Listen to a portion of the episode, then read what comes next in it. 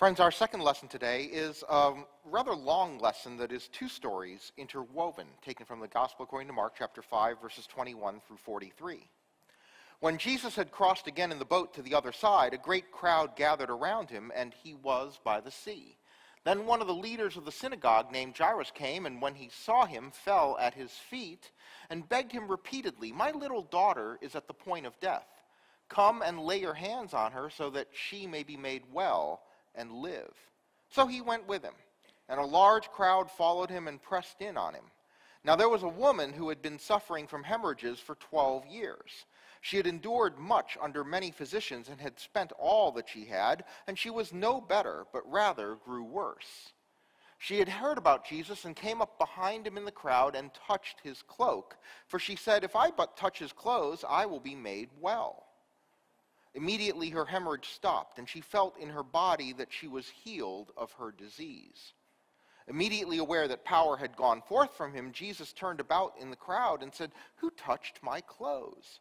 And his disciples said to him, You see the crowd pressing in on you. How can you say, Who touched me? He looked all around to see who had done it. But the woman, knowing what had happened to her, came in fear and trembling, fell down before him, and told him the whole truth. He said to her, Daughter, your faith has made you well. Go in peace and be healed of your disease. While he was still speaking, some people came from the leader's house to say, Your daughter is dead. Why trouble the teacher any further? But overhearing what they said, Jesus said to the leader of the synagogue, Do not fear, only believe. He allowed no one to follow him except Peter, James, and John, the brother of James. When they came to the house of the leader of the synagogue, he saw a commotion, people weeping and wailing loudly. When he had entered, he said to them, Why do you make a commotion and weep? The child is not dead, but sleeping. And they laughed at him. Then he put them all outside and took the child's father and mother and those who were with him and went in where the child was. He took her by the hand and said to her, Talitha cum, which means, little girl, get up. And immediately the girl got up and began to walk about. She was 12 years old. At this, they were overcome with amazement. He strictly ordered them that no one should know this and told them to give her something to eat. Friends, this is the word of the Lord. Well, this is summertime, and so summer is a time when they like to release a lot of action movies. So I don't know if that's your thing when you go to the theater, but the, the, it's one of the genres that's really popular in summer. You know, get the, the teenagers who are out of school coming to the theater. And one of the things about those movies is, you know, there's usually a problem that presents itself, and the hero has to solve it. You know, you have to disarm the bomb, rescue the hostage, you know, something like that has to happen. But you also know when you go into the movie, you have an idea that this movie is going to be a couple of hours long. And so what happens is, it always, the standard thing, right, is it looks like the hero's about to get the job done. All right, so it looks like they're, they're really close. They've got a, they've got a clear shot at, at getting the hostage. They've got, they've got a line on disarming the bomb. They're, they're out there. But you also realize we're 20 minutes into the movie. So clearly, something is going to go wrong. Okay, so you just know it. It has to be because uh, otherwise, you know, you just you haven't even finished your bucket of popcorn and the movie is over. Now, in the ancient times, they didn't have the benefit that we do of, of knowing these stories in advance. In ancient times, when they're telling these stories, they don't know how long it's supposed to be. They don't know uh, the, the stories the way we know them. They don't get to hear them over and over. The stories are presented as if being told for the first time. And so this story begins with what seems like it's going to be another very simple, very short healing story. All right, they're not expecting this convolution to happen. It begins with this leader of the synagogue, a powerful man coming and coming up to Jesus and prostrating himself and begging him, "My little daughter is about to die. Come lay your hands and she'll be healed." And if you were used to the stories that you were hearing about Jesus, this sounds like a pretty simple story. He comes, he begs Jesus for help, it says that Jesus goes with him, and so what you expect is pretty simple. Jesus goes with him, heals the girl, roll credits, on to the next story. But this story is a little more complicated than that. Suddenly, out of nowhere, comes a second person. A woman who'd been suffering from hemorrhages, who's bleeding for 12 years. Now, one of the things that, again, in our perspective, in the modern Christian perspective, that you forget, that you don't hear right away, is this notion that because of her bleeding, she was ritually unclean. She was ritually unclean, and in fact, perpetually ritually unclean for those 12 years. The fact that her bleeding had not stopped would mean that she was excluded from the proper assemblies. She couldn't be a part of the, of the community because she was unclean. So she had been an outcast for 12 years. She had tried, it said she spent all her money. She was off in search of a cure. Who knows what she tried to spend her money on? And nobody was able to help. And she's probably gotten to the point where her expectation is that she expects no one to help. They can't help. She's unclean. Stay outside. Stay in your place. You are beyond help. So, she takes matters into her own hands, literally. And she sneaks up on Jesus saying, If I touch his clothes, I will be made well. And she does, and she's healed. Now, a couple problems with this, if, if you're listening to this. She just touched Jesus. So, in the rules of uncleanness, he's now unclean. And, and so, this is, this is the person who's about to disarm the bomb, and he drops his wire cutters uh oh, now we have a problem. Jesus is unclean.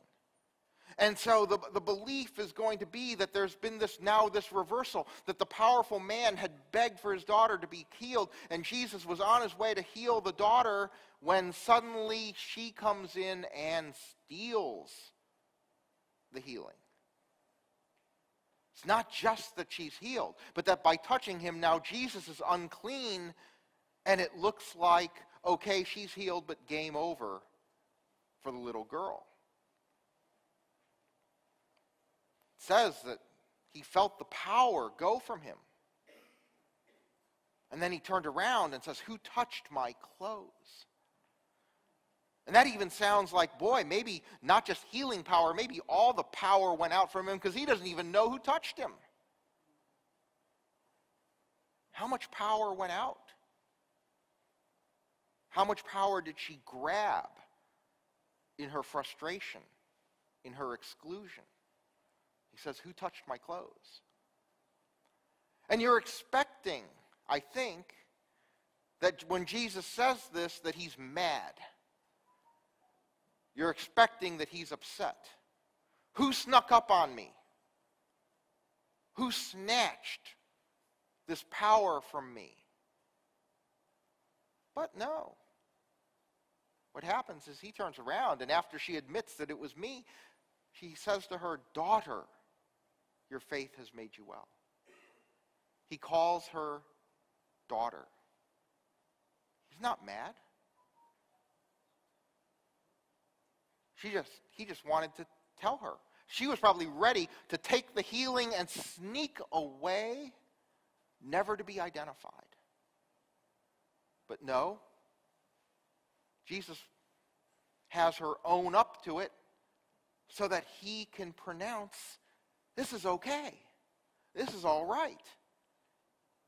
Because God's concern is with justice, not protocol. Jesus isn't worried about the fact that she just reached out and grabbed her healing. She didn't ask. She didn't come and say, Jesus, will you heal me? She just took it. And Jesus was okay with that.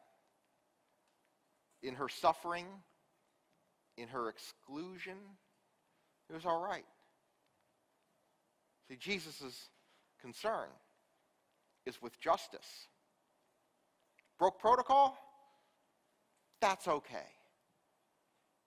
But now, you still have this other original problem. What about the daughter of the, of the leader? What about her? What happened to her? Is she going to pay the price for this woman's act? Because the people come up to the leader and they say, Your daughter is dead. And now it sounds like the one has come at the expense of the other. Jesus' power has gone out. Jesus was delayed and held up. But no, the story twists again. It's not impossible to save the daughter. That can happen too. And when you put these two stories together, there's a message that we're getting, which is a simple reminder that there's enough for everyone. There's enough healing, there's enough love, there's enough justice, and granting to the one did not come at the expense of the other.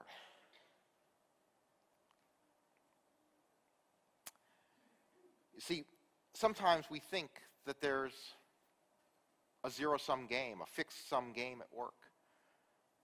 And if we give for one, it means someone else doesn't get. If we give for one, it means someone loses. We think that there has to be winners and losers, and when we see this, we, we understand somehow that, that the healing of this woman usurped the healing of the little girl. Jesus says, No, not in my world. Not in the way God intended it to be. There's enough for everyone to get the justice that they deserve. But that sounds very impractical. So, of course, they laugh at Jesus when he says, No, I can still heal her. They laugh because it doesn't make sense. That's the, a part of the constant reminder that we have that the things of God don't make sense to us so much of the time. They sound very impractical. And we're supposed to be rational. But Jesus says, no, not so fast. What you think is rational, what you think is practical, what you think is logical may not be the way it is in the world as I intend it to be. So we, we live our lives constrained by what we think the possible is. And Jesus asks us to live beyond it, to think more broadly, to understand that yes, you can have both cared for. Then they give us another little fact in this story, which is interesting. They give us this fact that the girl is 12 years of age. 12 years. Gee, coincidence? I think not. exactly how long the woman had been bleeding. So if you go back 12 years before, you understand that right about the time this girl is born, that woman had begun her 12 years of suffering. For this entire time, for the entire lifetime of this little girl, that woman had been an outcast. She had been unclean. She had been excluded. She bankrupted herself trying to find healing.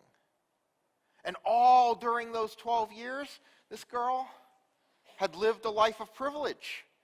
She was the daughter of a leader of the synagogue. Clearly, daddy loves his little girl because when she is sick, he runs up to Jesus and, and disregarding his position, disregarding his stature, he falls at Jesus' feet to beg for healing. He has a position of power, and he loves his little girl.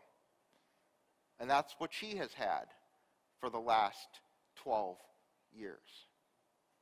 But somehow life manages to bring them to this intersection. And we know that happens. That no matter how much power, privilege you amass, you're not insulated from what happens in life.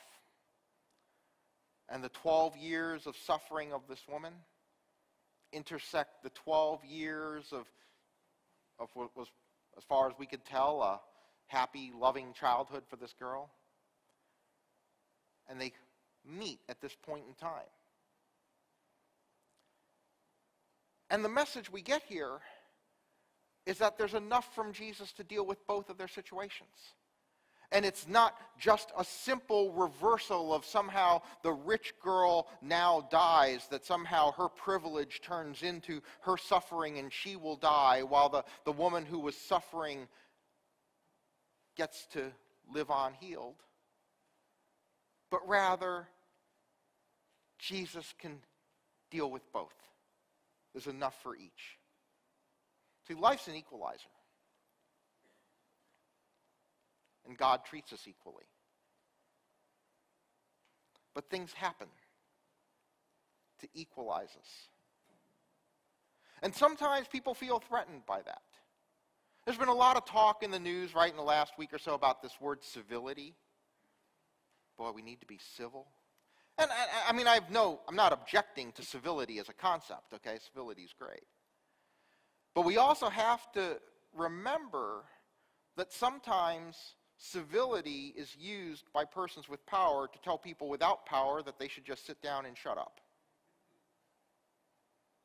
See, if the, think about this situation, right? If the woman had asked, May I touch Jesus? What would the answer have been? No, you may not. You may continue to bleed. You may stay in your place.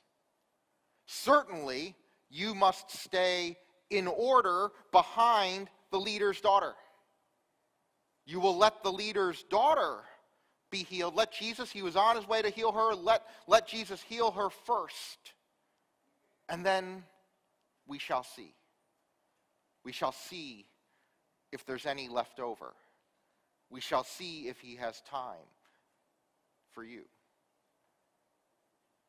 And that would have been the civil thing for her to do. But instead, in her suffering, she was less civil. and she snuck up on him and she took it. But the reminder is that that was okay, and it didn't take from the leader's family. The leader's family was okay too. And that's an important reminder for us.